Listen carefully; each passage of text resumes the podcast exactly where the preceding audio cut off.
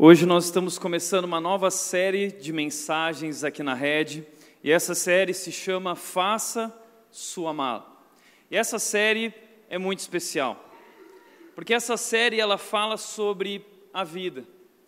E a vida é muito especial, a vida é cheia de muitos momentos, momentos diferentes. Uma hora nós estamos aqui, eu lembro que eu nasci no Rio Grande do Sul, eu sempre digo, me apresento como um gaúcho macho, entendeu? E quando eu tinha 17 anos, eu precisei fazer uma transição da minha vida para São Paulo. Vim morar em São Paulo, deixei tudo que eu tinha lá e foi uma mudança muito difícil. A vida é cheia de momentos diferentes. Comecei em Vinhedo trabalhar e depois a mudança para Indaiatuba e cada momento, cada lugar, conhecendo pessoas diferentes. Talvez você também, olhando para trás, consegue perceber exatamente esses momentos da sua vida, as mudanças que você viveu. Talvez hoje você está vivendo uma mudança na sua vida exatamente nesse momento. Indaiatuba é uma cidade assim, que recebe pessoas do Brasil inteiro, que vêm para cá, às vezes buscando qualidade de vida, às vezes uma nova oportunidade, enfim. Quando eu olho para trás, eu vejo muitos momentos da minha vida, lugares diferentes. Cada um representa uma fase da vida a minha formação quando eu era criança na escola, a graduação, a teologia, a faculdade, uh, o primeiro ministério, ainda com 17 anos de idade, tão novo, e depois, com 28 anos, começando a rede. E dentro desses momentos, muitos outros momentos também. Mas sempre nesses momentos, uh, nós precisamos estar preparados nós precisamos nos preparar. Esses momentos eles geram ansiedade, geram dúvida, geram medo. Então a minha pergunta para começar hoje essa noite é: qual é o seu próximo momento? Qual é o momento que você está vivendo? E qual é o seu próximo momento? Porque eu não sei se você já percebeu isso, mas nós vivemos na expectativa do próximo momento. A gente vive ansioso pensando naquilo que está por vir, naquilo que vai. E aqui nós temos diferentes públicos. Nós temos aqui adolescentes, nós temos aqui jovens, nós temos aqui adultos, nós temos aqui pessoas mais idosas, momentos diferentes. Eu quero te mostrar alguns momentos da vida para ver com qual você se identifica mais, qual é o seu momento ou o seu próximo momento. E o primeiro momento que eu gostaria de mostrar é esse momento da escola. Talvez você veja ao mundo como eu, e essa fase, essa transição, talvez seja a primeira transição mais difícil da vida. É quando você sai da barriga da sua mãe, está tão quentinho lá, está tão gostosinho, e de repente você tem que sair para aquele mundo e você já sai pelado. Né? E aí todo mundo olhando para você com aquela cara, e aí eu lembro que minha mãe disse que eu soltei um grito, ah! entendeu? Acho que foi a primeira grande transição da minha vida, mudança, isso mexeu comigo. Mas eu fui crescendo. E a segunda decisão que mexeu muito comigo segunda transição e mudança foi a escola. Momento em que eu tive que levar para a escola um caderno desses, e eu lembro do meu primeiro dia na escola, quando me bateu o pavor de ter que deixar o meu pai ali no carro e entrar na escola. E naquele momento eu fiquei com tanto medo, olhando para pessoas que eu não conhecia, que eram estranhas, e eu precisava entrar e eu precisava começar uma nova vida, uma nova fase da minha vida ali. Eu não sei como foi para você essa transição para a escola, talvez você está vivendo hoje esse momento da escola, mas esse é um dos momentos que existem. Um outro momento que existe depois da escola, às vezes nós estamos tão cansados, eu não aguento mais, é prova o tempo todo, Tiago. Às vezes os adolescentes falam isso, prova, prova, prova, tem que estudar, a pior coisa é ter que ficar estudando o tempo todo, eu não vejo a hora de chegar na faculdade.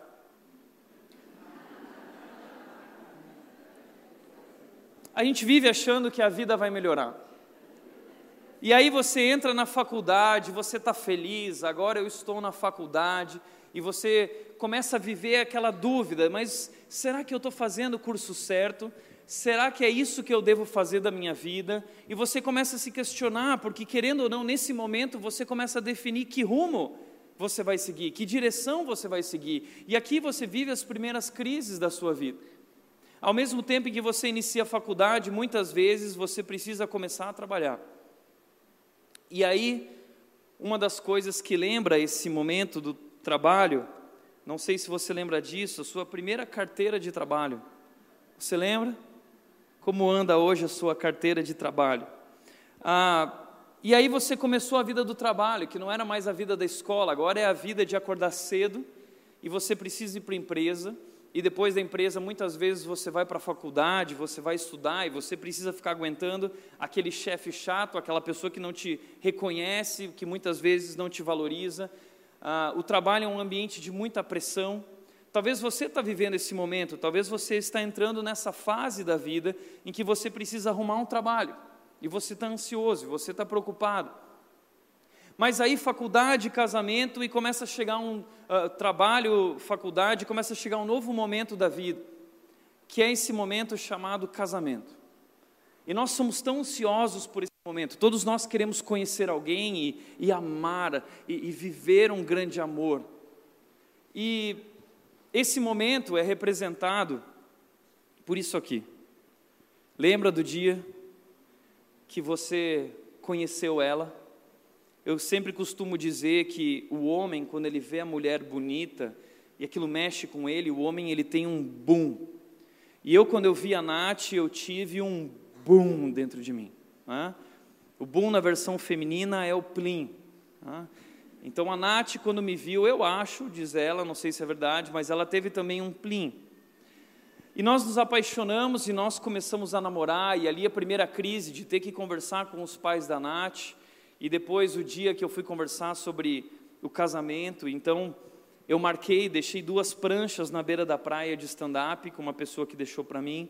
E eu cheguei junto com a Nath, nós pegamos as duas pranchas de stand-up, nós entramos mar adentro, e lá dentro do mar, então, eu não tinha uma caixinha dessas, estava dentro da bermuda de surf e aliança. E aquele momento tenso, morrendo de medo, por dois motivos. Primeiro, para a aliança não cair na água, e segundo, porque era um momento que eu estava pedindo a minha a mulher da minha vida em casamento, então o meu lábio ficou duro. Né?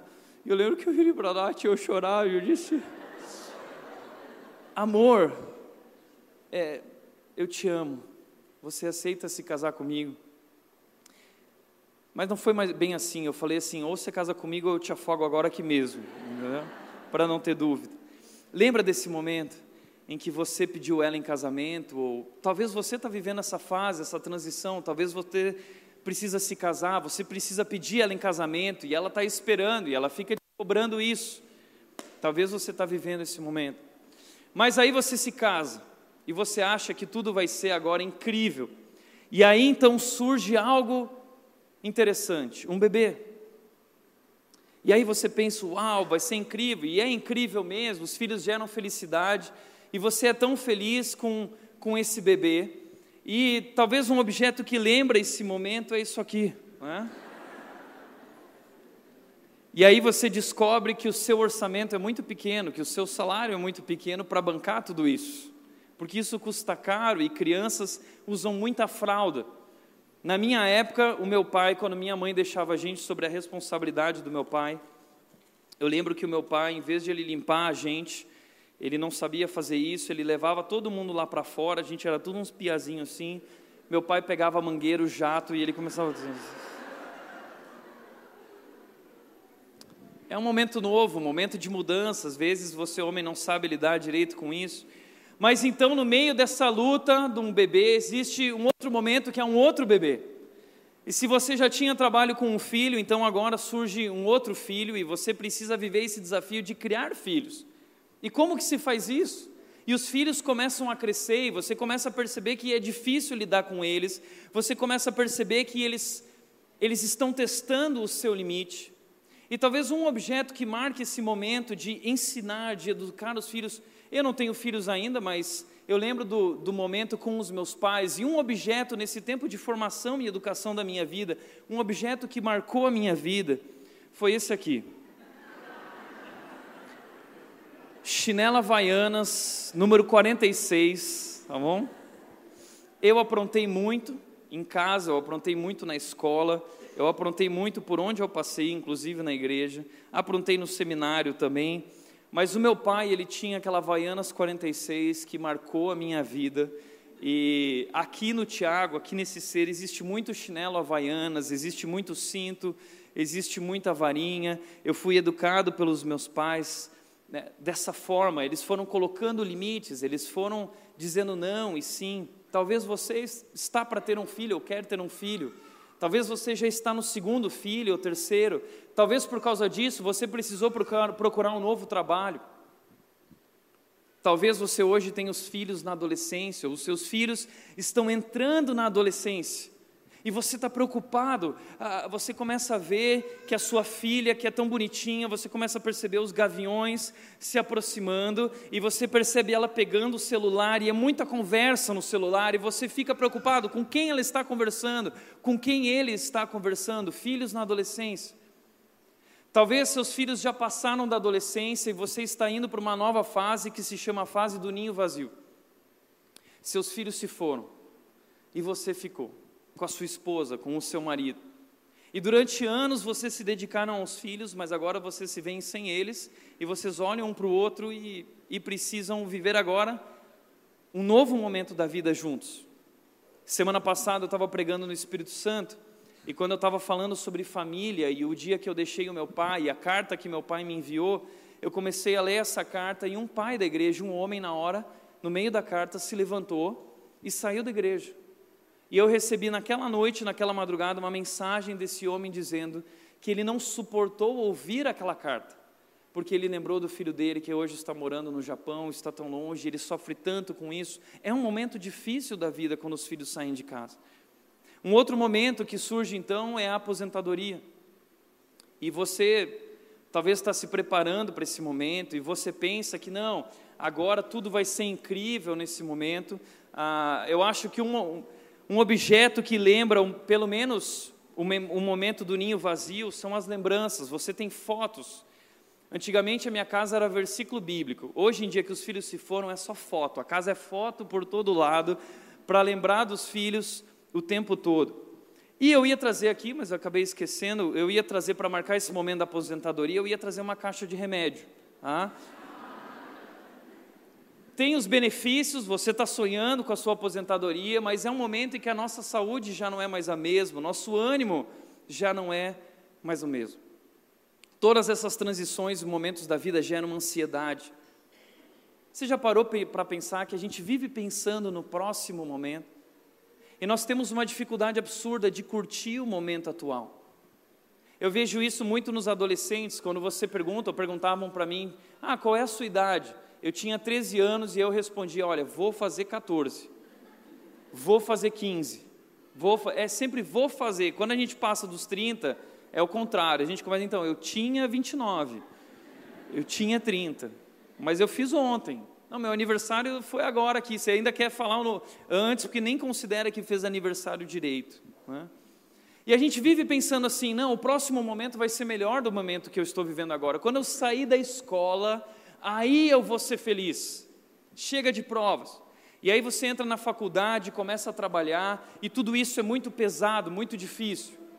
E aí você pensa o seguinte: não, quando eu me casar, quando eu me casar, eu vou ser feliz porque eu vou ter uma mulher que vai suprir todas as minhas os meus desejos, as minhas expectativas. Eu vou ter um homem que vai estar comigo e vai cuidar de mim e vai ser um líder espiritual na minha vida. Então, quando eu me casar, e aí você se casa.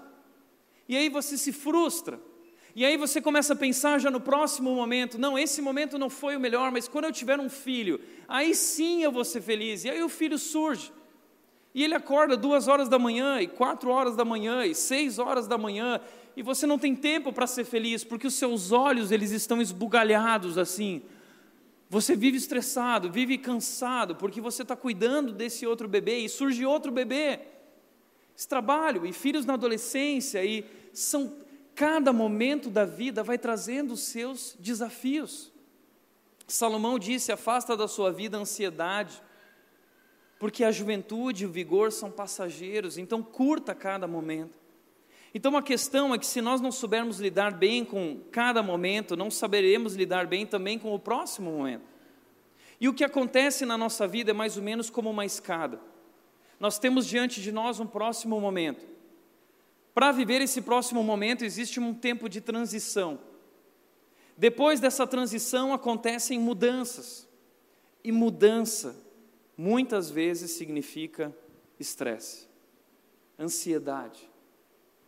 A rotina vai mudar, as coisas vão mudar, a realidade vai mudar, o relacionamento vai mudar. Por isso, essa série é uma série sobre como se preparar para o próximo momento. Como se preparar para o próximo momento. A Bíblia é um livro incrível. Ela fala sobre isso. Ela fala sobre como lidar com momentos de transição. A Bíblia fala sobre como lidar com momentos de mudança. Você pode abrir a Bíblia e você vai encontrar coisas incríveis na Bíblia. Mas eu quero mostrar hoje para você, para iniciar nossa série, uma história sobre Jesus e os seus discípulos. E Jesus e os discípulos, eles estavam vivendo um momento de transição. Assim como os nossos momentos, Jesus e os discípulos estavam agora vivendo o momento deles. Eu quero te convidar a abrir a tua Bíblia em João, capítulo 16, versículo 17. João, capítulo 16, versículo 17.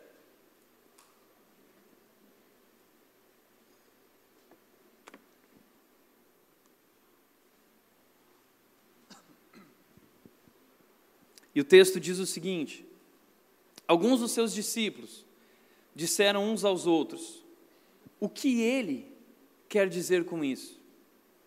Mais um pouco e não me verão, e um pouco mais e me verão de novo, porque vou para o Pai.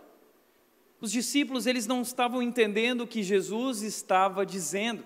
Ele estava dizendo para eles: mais um pouco e não me verão, um pouco mais e me verão. Jesus começou um papo estranho com eles. O que está acontecendo?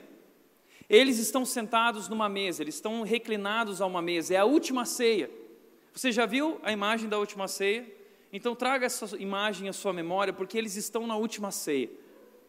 E o que era para ser um jantar maravilhoso, vamos sentar aqui, vamos jantar, vamos conversar, vamos compartilhar nossas vitórias.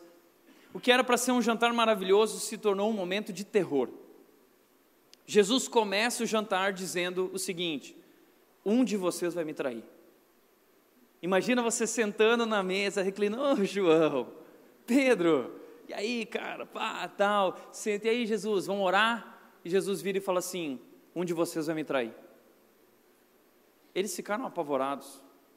E nesse momento, Jesus diz: um de vocês vai me trair, é uma bomba, a bomba cai. Judas, Jesus vira para Judas e diz: o que tens para fazer, faz depressa. Judas sai. E essa é só a primeira bomba daquele jantar. Porque depois que Judas sai, Jesus vem com a segunda bomba. Ele diz que além de Judas ter saído e haver um traidor entre eles, eles não tinham entendido ainda que era Judas. Jesus diz o seguinte: Eu estou indo embora. Segunda bomba. Como assim? É traição? Você está indo embora? Para onde você está indo? Eles acabaram de viver três anos incríveis com Jesus. Jesus, o seu ministério está só no começo. Você fez aquela multiplicação dos pães, nós andamos sobre as águas, nós curamos as pessoas, as pessoas estão correndo atrás de você, você está no topo, você está no auge do seu ministério. Como assim? Então Jesus começa uma longa conversa com eles, uma conversa difícil, e ele diz: chegou a hora de uma mudança acontecer. É uma transição que vocês estão vivendo. E o que nós temos diante de nós agora é um próximo momento. E eu quero explicar como será esse próximo momento para preparar você. E ele diz: coisas ruins vão acontecer, coisas ruins vão acompanhar esse momento. Jesus começa a dizer no capítulo 13 e 14: ele diz: vocês serão perseguidos vocês serão espalhados, vocês irão se entristecer, vocês vão cada um para um lado, vocês vão ficar muito tristes e vão cada um para sua casa. E Jesus Cristo então diz para eles: e mais um pouco e não me verão, porque mais alguns dias e Jesus Cristo morreria na cruz. Então eles não veriam mais Jesus porque ele estaria no túmulo. Então ele diz também: e um pouco mais e me verão de novo. O que ele quer dizer com isso? Que ele ressuscitaria ao terceiro dia. Mas eles não estão entendendo tudo isso que Jesus está dizendo. Mas Jesus está explicando, tentando contar o que vai acontecer na história. Mas como é difícil quando alguém fala sobre o futuro e nós não conhecemos o futuro, a gente fica confuso. Mas Jesus diz: Mas depois eu também eu vou para o Pai, eu volto para o Pai.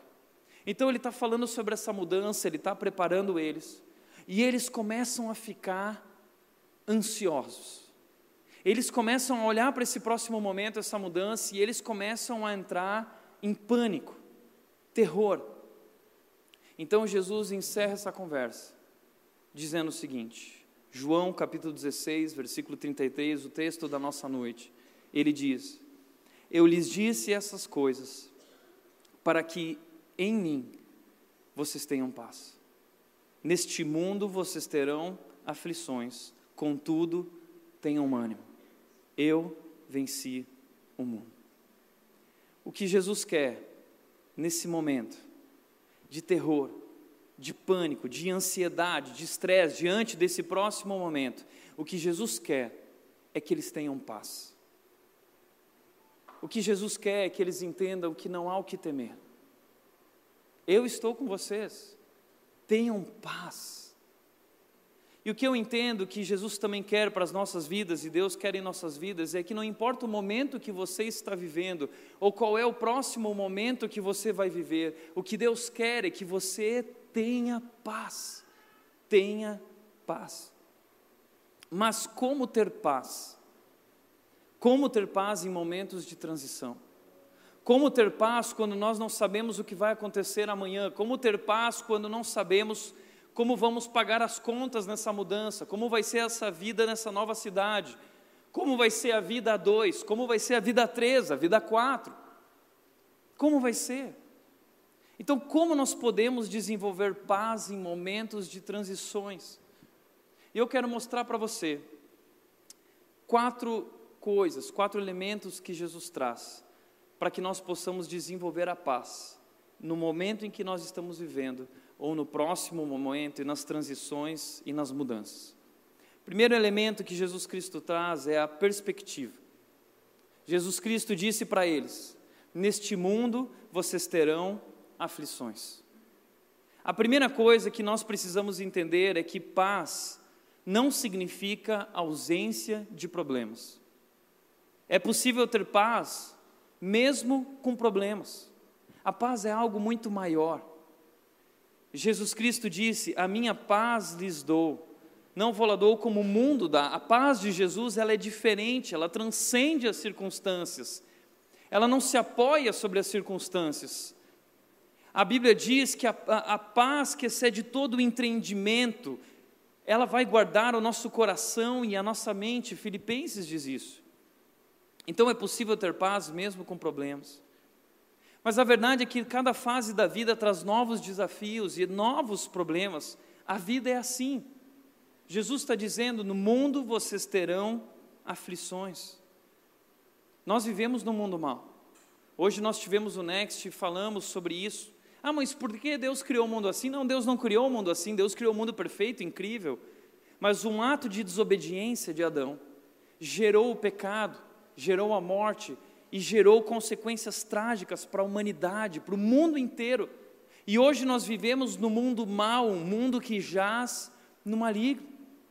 E nós precisamos ajustar a, a, a, nossa perspectiva e as nossas expectativas, porque vivemos nesse mundo mal e nós teremos aflições. Muitas pessoas acreditam que quando aceitaram Jesus, tudo ia mudar e que tudo ia virar as mil maravilhas. Muitos pastores, líderes pregam isso, que você tem problemas e existe algo errado com você. Isso é um mito espiritual. Eu sempre trabalho, gosto de falar sobre esses dois mitos. O primeiro, seja um cristão e todos os seus problemas vão acabar. A Bíblia nunca disse isso. Jesus prometeu que nós seríamos novas criaturas, que Ele faria tudo novo, Ele garante que nós temos um destino seguro, mas Ele nunca disse que seria fácil. Na verdade, muitas vezes os problemas aumentam e a estrada fica mais difícil. Ser cristão não torna as coisas mais fáceis. A fé torna as coisas possíveis, não fáceis. Outro mito espiritual: se você está com problemas, algo está errado. Se você tem problema, é, é porque tem alguma coisa aí na sua vida que não está bem. É a mentalidade dos amigos de Jó. Você não pode ficar doente. Essa semana, conversando com uma pessoa que dizia: não, um cristão não pode ficar doente, ele precisa ter fé. É claro que nós ficamos, coisas ruins acontecem. E ser cristão não elimina essa questão de que nós não vamos sofrer, pelo contrário, como disse o autor C.S. Lewis, tão famoso, tão querido por nós aqui, se você está à procura de uma religião que o deixe confortável, definitivamente eu não lhe aconselharia o cristianismo. Porque o cristianismo, Jesus Cristo disse que ele nos traz um caminho que é estreito. É largo o caminho que conduz à perdição, mas o caminho do cristianismo, do seguir a Jesus, é um caminho de negar a si mesmo, é um caminho de tomar a minha cruz. É difícil. Por isso, Jesus Cristo está dizendo: nesse mundo vocês vão passar por dificuldades, nesse novo momento vocês vão enfrentar muita pressão, vocês serão perseguidos, vocês serão espalhados. E Jesus não queria assustar eles, mas a verdade que Jesus poderia dizer é: vocês serão mortos. Eles foram mortos porque assumiram a sua posição como discípulos de Jesus mais para frente. Então a Bíblia está cheia de passagens como essa que nos preparam para a verdade. Vocês vão enfrentar problemas. E o que eu quero dizer para você é para de viver essa expectativa do próximo momento que vai ser tudo incrível e perfeito, porque não será. É claro que muitas coisas boas existem em cada momento e no próximo momento, mas você vai enfrentar problemas. Jesus enfrentou muitos problemas. Ele veio ao mundo e ele era Deus, mas ele foi tentado, ele foi açoitado, ele foi crucificado, mas ele não desistiu. Ele foi até o fim. E o que Jesus está é ajustando a perspectiva dele sobre a vida. E ele diz: O mundo odiará vocês. Não tentem agradar ao mundo, porque o mundo vai odiar vocês, assim como me odiou e me crucificou. Mas no meio disso, Jesus ajusta a perspectiva deles, dizendo: vocês terão problemas, contudo, tenham ânimo. Tenham ânimo. Como assim, Jesus? Como eu posso ter ânimo em meio aos problemas? Na vida cristã, os problemas não são problemas. Na vida cristã, os problemas eles são oportunidades. Jesus está querendo mostrar para eles que tudo isso faz parte do plano dele. Tiago, capítulo 1, versículos 2 a 4, fala: tende por motivo de muita alegria o fato de passarem por todo tipo de provação, porque quando vocês são provados, vocês precisam perseverar, e quando vocês perseveram, vocês amadurecem. Então, ali, uh, Tiago traz a equação de Deus para a nossa transformação: provação mais perseverança é igual a maturidade. Por isso, tenham bom ânimo. O que Jesus está dizendo é que os problemas não devem ser um problema na nossa vida. Nós podemos ajustar o nosso olhar, tudo depende da maneira como você vê. Se você ver os problemas como um desafio, você pode crescer. O medo é um obstáculo. E a palavra ânimo aqui significa anime-se, anime-se. A palavra ânimo aqui significa coragem, Tenha coragem, não importa o que vem pela frente, não importa qual é a mudança. Se Deus está nisso, se Deus está conduzindo a sua vida, vá em frente. Nós temos aqui hoje o Rafa e a Mona que vieram de Florianópolis. O Rafa está fazendo um vídeo novo da Red. Ontem ele contou a história da vida dele para os jovens da nossa igreja no sábado à noite.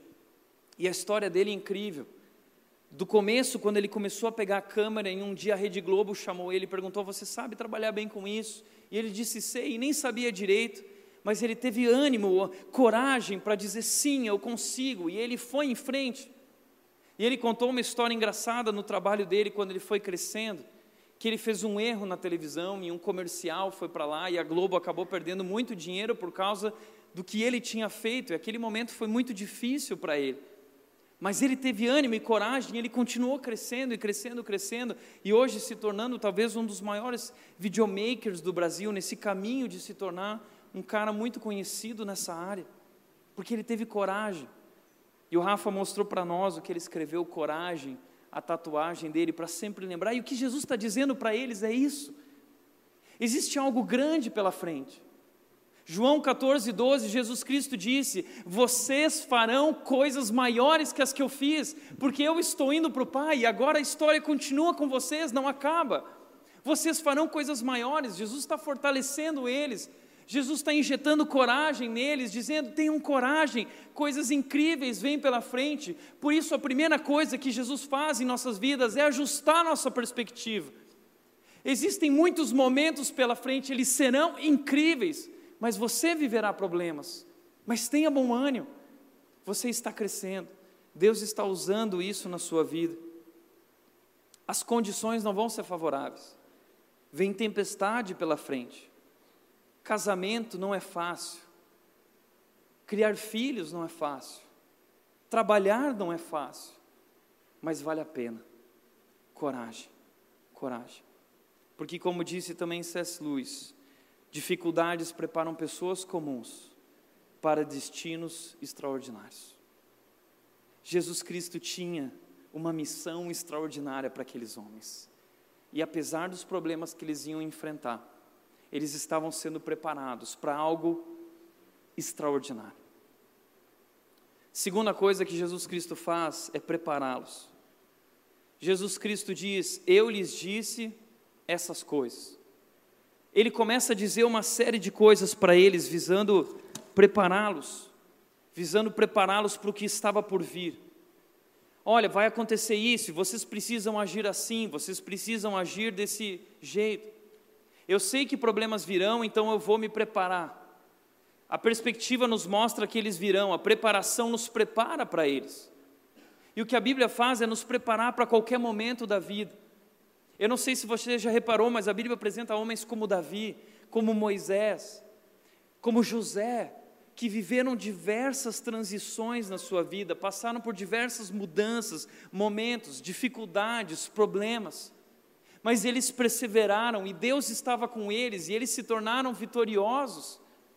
Por isso a palavra de Deus nos prepara através deles, através de Jesus Cristo, através de Paulo, dos discípulos, nos prepara para qualquer momento, e se nós seguirmos atentamente esse livro, nós estaremos seguros nós estaremos seguros. Foi o que Jesus, foi o que Deus disse para Josué. Ele disse: "Somente tenha o cuidado de obedecer a esse livro e não se desviar nem para a direita e nem para a esquerda. Porque se você fizer isso, você será bem-sucedido por onde quer que for. Não interessa onde você estiver. Se você seguir atentamente esse livro, você será bem-sucedido e você estará seguro. Mas em terceiro lugar, além de Jesus trabalhar na nossa perspectiva e nos preparar. E essa série é sobre preparação. Eu quero nessa série falar sobre decisões, como tomar decisões, porque muitas vezes nós estamos tão ansiosos e estressados que nós acabamos tomando decisões erradas. Isso atrapalha o próximo momento. Nós acabamos abandonando o momento de preparação porque somos apressados, e a Bíblia diz que o apressado sempre acaba na miséria, mas os planos bem elaborados levam à fartura. Então eu quero trabalhar aqui como tomar decisões. Nós vamos trabalhar como viver esse momento para que o próximo momento, nós vamos trabalhar coisas incríveis durante esse tempo. Essa série é uma série sobre preparação. Terceiro lugar, Jesus diz que além de tudo isso, ajustando a perspectiva, preparando eles, dizendo as coisas, tudo o que vai acontecer, dizendo como eles deveriam lidar, Jesus diz o seguinte: além de tudo isso, vocês têm a minha presença com vocês. Eu estou indo, mas eu sempre estarei com vocês. E ele diz: a paz, para que vocês tenham paz, vocês precisam estar em mim. E percebe esse contraste. No mundo, vocês terão aflições. Em mim, vocês terão paz. Ele nunca disse que não teríamos aflições, mas ele prometeu que estaria sempre, sempre conosco, não importa o que aconteça. E esse negócio de a presença de Deus, a presença de Jesus na nossa vida é uma coisa meio nebulosa para muitos de nós, difícil de entender. A presença de Deus, o que é isso? Eu não sei se você sabe, mas Deus é uma pessoa, Jesus Cristo é uma pessoa e Ele quer ter um relacionamento verdadeiro com você. Eu, Tiago, tenho uma relação com Deus, um relacionamento vivo, crescente com Jesus. Nós estivemos com a liderança há pouco tempo nos Estados Unidos, para o Catalyst e para a North Point, nossa parceira nos Estados Unidos, e foi um tempo incrível. Eu lembro que a primeira dia em que nós chegamos em Atlanta para esse tempo, toda a liderança ainda estava chegando. E eu estava muito cansado e eu fui dormir, era umas onze e meia. A Nath do meu lado e eu tão cansado e a Nath logo dormiu, apagou, mas eu não conseguia dormir. E eu fiquei mexendo na cama. Eu fiquei mexendo na cama, indo para o lado e para o lado e para o lado. E eu ficava preocupado, eu olhava para o relógio, uma hora da manhã, duas horas da manhã, e quando eu olhei era quatro horas da manhã e eu ainda não tinha dormido. E de repente, nesse momento, eu parei e eu disse assim: Deus, tá bom, tem algo acontecendo? E nesse momento Deus falou no meu coração dizendo: Sim, eu quero falar com você. E nesse momento eu caí de joelhos. E Deus começou a falar tanto comigo. E o primeiro palavra que veio na minha mente foi João 14, 12. Eu abri a minha Bíblia.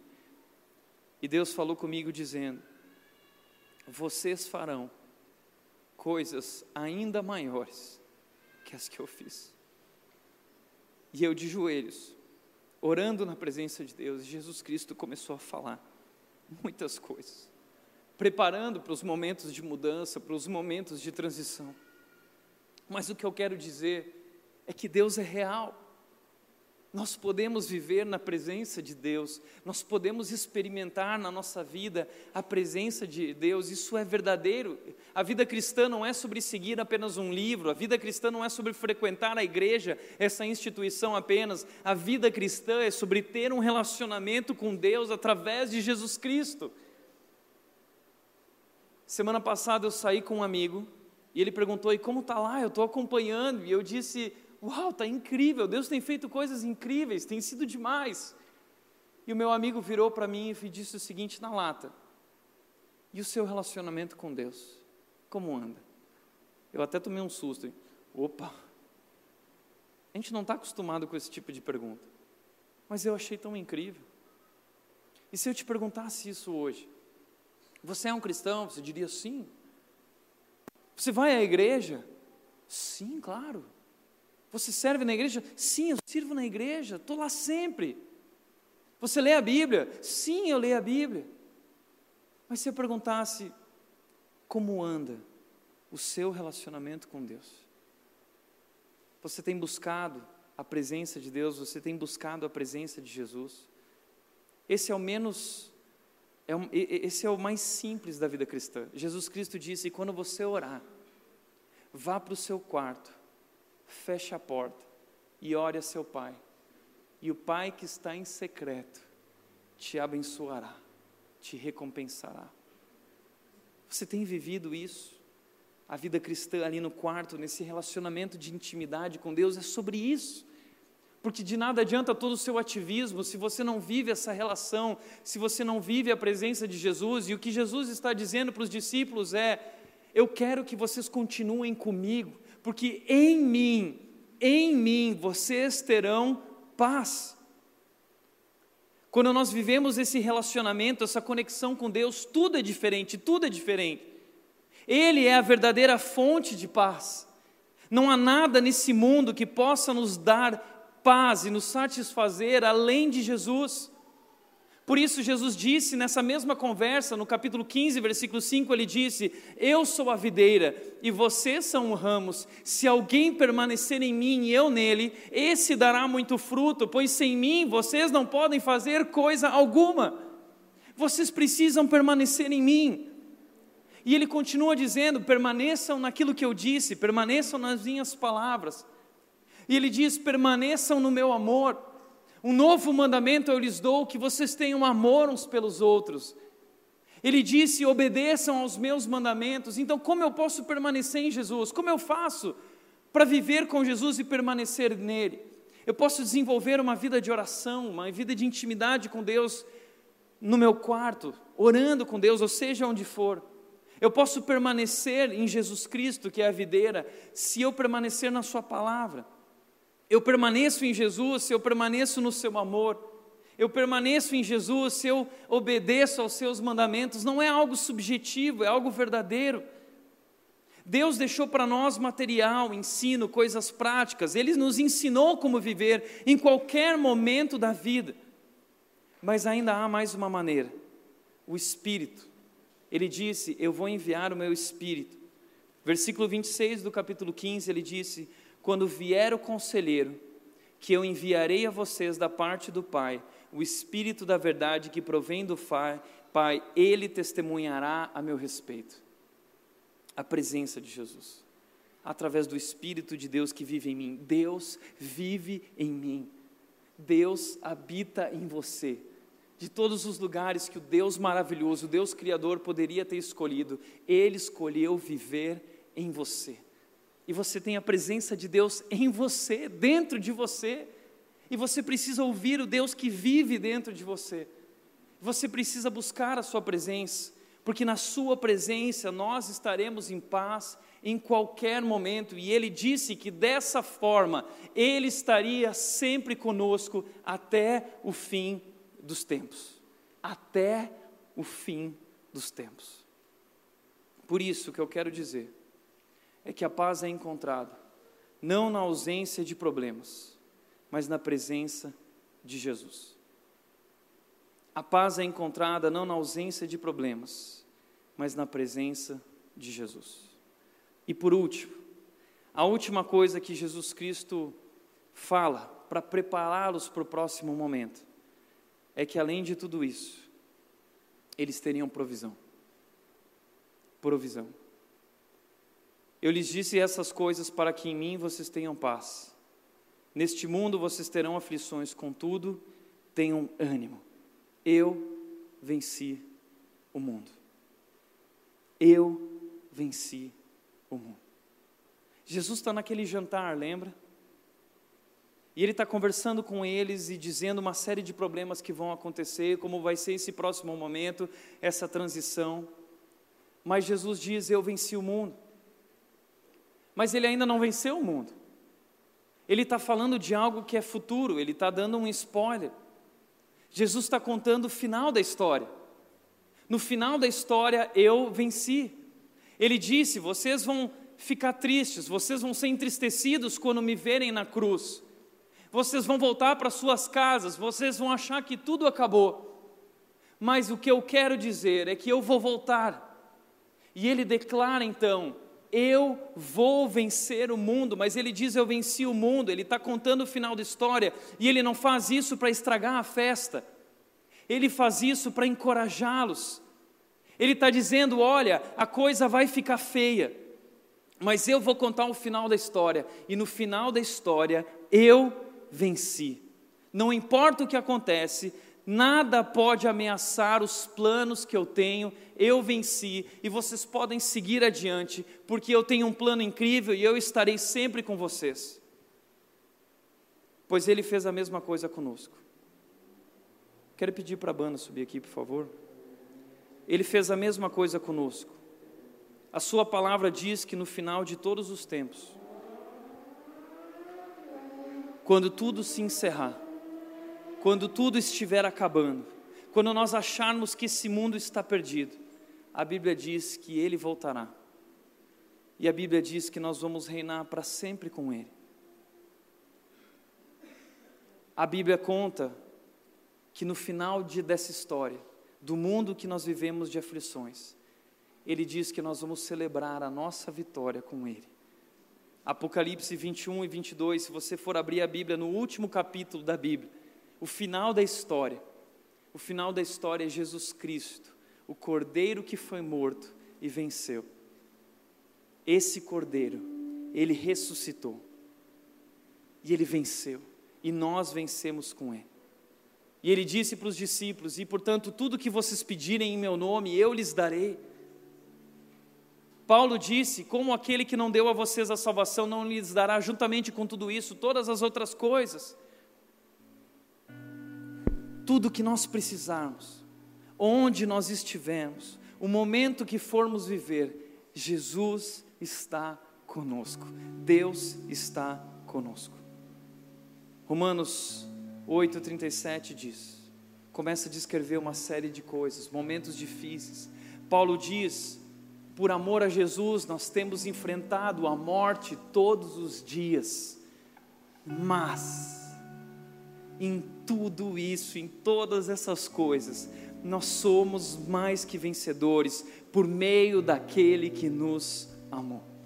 Jesus está dizendo que vai nos dar força, visão. Eu vou ser a sua provisão nos tempos difíceis. Eu vou ser o teu Deus e te guiar até a próxima transição, até a última transição. Eu estarei sempre com vocês em todos os momentos da vida, para que em mim vocês tenham paz. Eu serei o teu Deus. E eu vou te guiar até aquele dia em que tudo será perfeito e não haverão mais mudanças. Tudo será perfeito e nós viveremos juntos para sempre. Por isso, Paulo diz em Romanos capítulo 8: depois de ter passado por aflições, depois de ter enfrentado a morte, depois de ser perseguido, Paulo foi morto pela espada. E Paulo diz o seguinte: quem nos separará do amor de Cristo? Quem nos separará? Nós temos o seu amor conosco, não importa o que aconteça. Será tribulação, será angústia, ou perseguição, ou fome, ou nudez. Eu não tenho grana, não tenho sustento, perigo ou espada, o que é?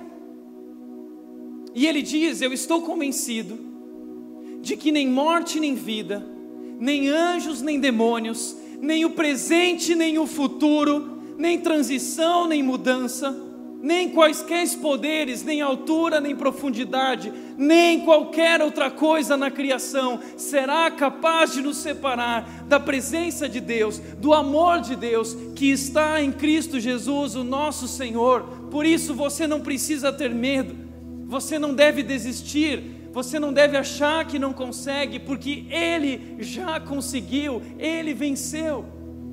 Jesus Cristo venceu a morte.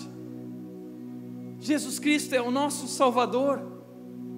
E Deus nos dá a promessa de que hoje Ele vive em nós e nós fomos selados com o Seu Espírito. E ao nos selar, o que Ele está dizendo é: Você é meu, você me pertence. E a Bíblia diz no livro de Efésios, Deus, Paulo disse: Vocês são protegidos pelo poder de Deus. Nós estamos sendo protegidos, nós estamos sendo guiados nós estamos sendo transformados. A Bíblia diz em Filipenses 1,6: aquele que começou a boa obra vai completá-la até o dia de Cristo Jesus. O que ele está dizendo é: eu nunca vou desistir de você. A obra que eu comecei na sua vida, eu vou completá-la até aquele dia. Confie em Jesus, se renda a Jesus. Nós temos Jesus, nós temos o seu amor, nós temos o seu poder e nada pode nos parar. É o que Jesus está dizendo para eles: eu vou embora, mas antes eu vou morrer e eu vou ressuscitar. Mas eu vou deixar com vocês a minha presença, eu vou deixar o meu espírito, e eu vou dar provisão para vocês, tudo que vocês precisarem, eu darei a vocês, tudo aquilo que vocês pedirem em meu nome. E o que eu quero que vocês saibam é: eu venci o mundo. Eu venci o mundo. E essa vitória não é só dele, essa vitória é nossa, em todas essas coisas. Talvez você tenha passado por momentos difíceis na escola, Jó. Em todas essas coisas, nós somos mais do que vencedores por meio dele que nos amou. A faculdade, as suas crises, as suas dúvidas, no trabalho, no casamento, com a chegada de um bebê ou das famílias, crianças. Eu estou com você, todas essas coisas, em todas essas coisas, somos mais que vencedores por meio daquele que nos amou. Portanto, para refletir e praticar o início da nossa série, é qual é o seu próximo momento na vida. Não tenha medo, tenha ânimo e coragem porque assim como Deus estava com aqueles discípulos, Ele está conosco, Ele nos deu a Sua palavra, e Ele não é homem para mentir, Ele é Deus. Deus está com você, Deus está com você. Segundo lugar, o que você pode fazer hoje para se preparar para o próximo momento? Terceiro, você tem desfrutado da presença de Jesus e da paz e provisão que ela traz. Essa é a melhor parte de ser cristão. Quando Marta e Maria estavam lá, Marta estava atribulada, estressada. E Jesus Cristo disse: Marta, Marta, por que você está tão preocupada? A melhor parte está aqui. Vem, venham a mim. Maria está aqui, Maria estava lá curtindo a presença de Jesus em paz. Venham a mim. Davi disse isso. Na tua presença eu encontrei a alegria de viver. Na tua presença eu encontrei a alegria completa. Ao teu lado eu encontrei delícias para sempre. No Salmo 23, Davi diz: O Senhor é meu pastor e nada me faltará. Ele me conduz às verdes pastagens, Ele me refrigera a alma, Ele me dá paz. Ainda que eu ande pelo vale da sombra da morte, ainda que eu viva uma transição, ainda que eu passe por uma circunstância de morte, eu corra perigo, não temerei mal algum, porque tu estás comigo, a tua vara e o teu cajado me consolam. Unges a minha cabeça com óleo na presença dos meus inimigos, meu cálice transborda, o meu cálice transborda. Davi está dizendo: Eu não estou cabendo dentro de mim, o teu amor está transbordando dentro de mim, a tua paz. E ele diz, o versículo 6, o meu preferido, 5 ou 6, ele diz: Sei que a tua bondade e o teu amor me seguirão todos os dias da minha vida e a palavra ali no hebraico é: sei que o teu amor e a tua bondade correrão atrás de mim todos os dias da minha vida, e eu voltarei à tua presença enquanto eu viver. Enquanto eu viver. Eu não sei o que você está vivendo. 2018 está chegando, 2018 está à frente. Será que o Brasil vai melhorar na crise? Será que as coisas vão melhorar no seu emprego? Será que você vai arrumar um emprego? Será que você vai ter condições de pagar a escola dos filhos? Será que você vai ter condições de, de cuidar da sua família? Como você vai pagar a faculdade? Como você vai fazer isso? Como você vai fazer aquilo? Eu não sei. Mas o que Jesus Cristo disse é: tenha ânimo, tenha coragem, tenha paz em mim, porque eu venci o mundo e em mim vocês são vencedores. Eu estou no controle da vida de vocês, eu estou cuidando de vocês. Confiem em mim, se rendam a mim, busquem a mim, vivam comigo, dependam de mim. A única coisa que vocês não podem fazer é se distanciar de mim. Fiquem comigo, unam-se a mim, vivam em mim.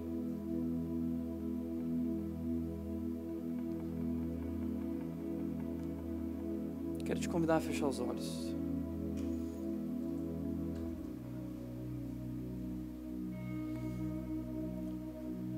Qual é o seu momento? Qual é o próximo momento? O que eu quero dizer é que o mesmo Deus que cuidou de você até aqui, continuará cuidando de você além daqui. É um novo ano, um novo momento, mas o mesmo Deus. Renda-se diante dele. Tenha coragem. Anime-se. Você tem um amor de Deus com você, você tem o perdão de Deus sobre a sua vida, você tem o poder dele à sua disposição. Ele nos deu tudo, tudo, tudo que nós precisamos para viver eu venci o mundo. Pai querido, eu quero orar por cada um aqui hoje na rede. Todos nós estamos vivendo a vida e passando por diversos momentos e transições. Às vezes tão estressados, tão cansados, tão ansiosos, tão preocupados. Mas a tua palavra nos encoraja e nos mostra a direção e nos ensina como viver.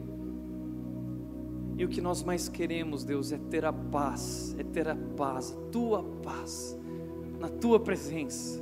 Nós queremos encontrar essa paz que excede todo o entendimento, capaz de guardar o nosso coração e a nossa mente em meio a esse mundo de aflições. E é na tua cruz, Deus, na tua morte e ressurreição, que nós olhamos é ali que nós temos a nossa referência do que vamos viver.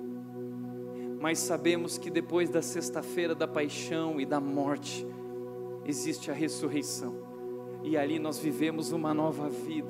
E ali nós seremos totalmente novos e transformados. E assim nós renovamos a nossa fé e nossa confiança e nossa esperança em Ti, o Deus que venceu. Assim nós agradecemos, Pai, em nome de Jesus. Amém.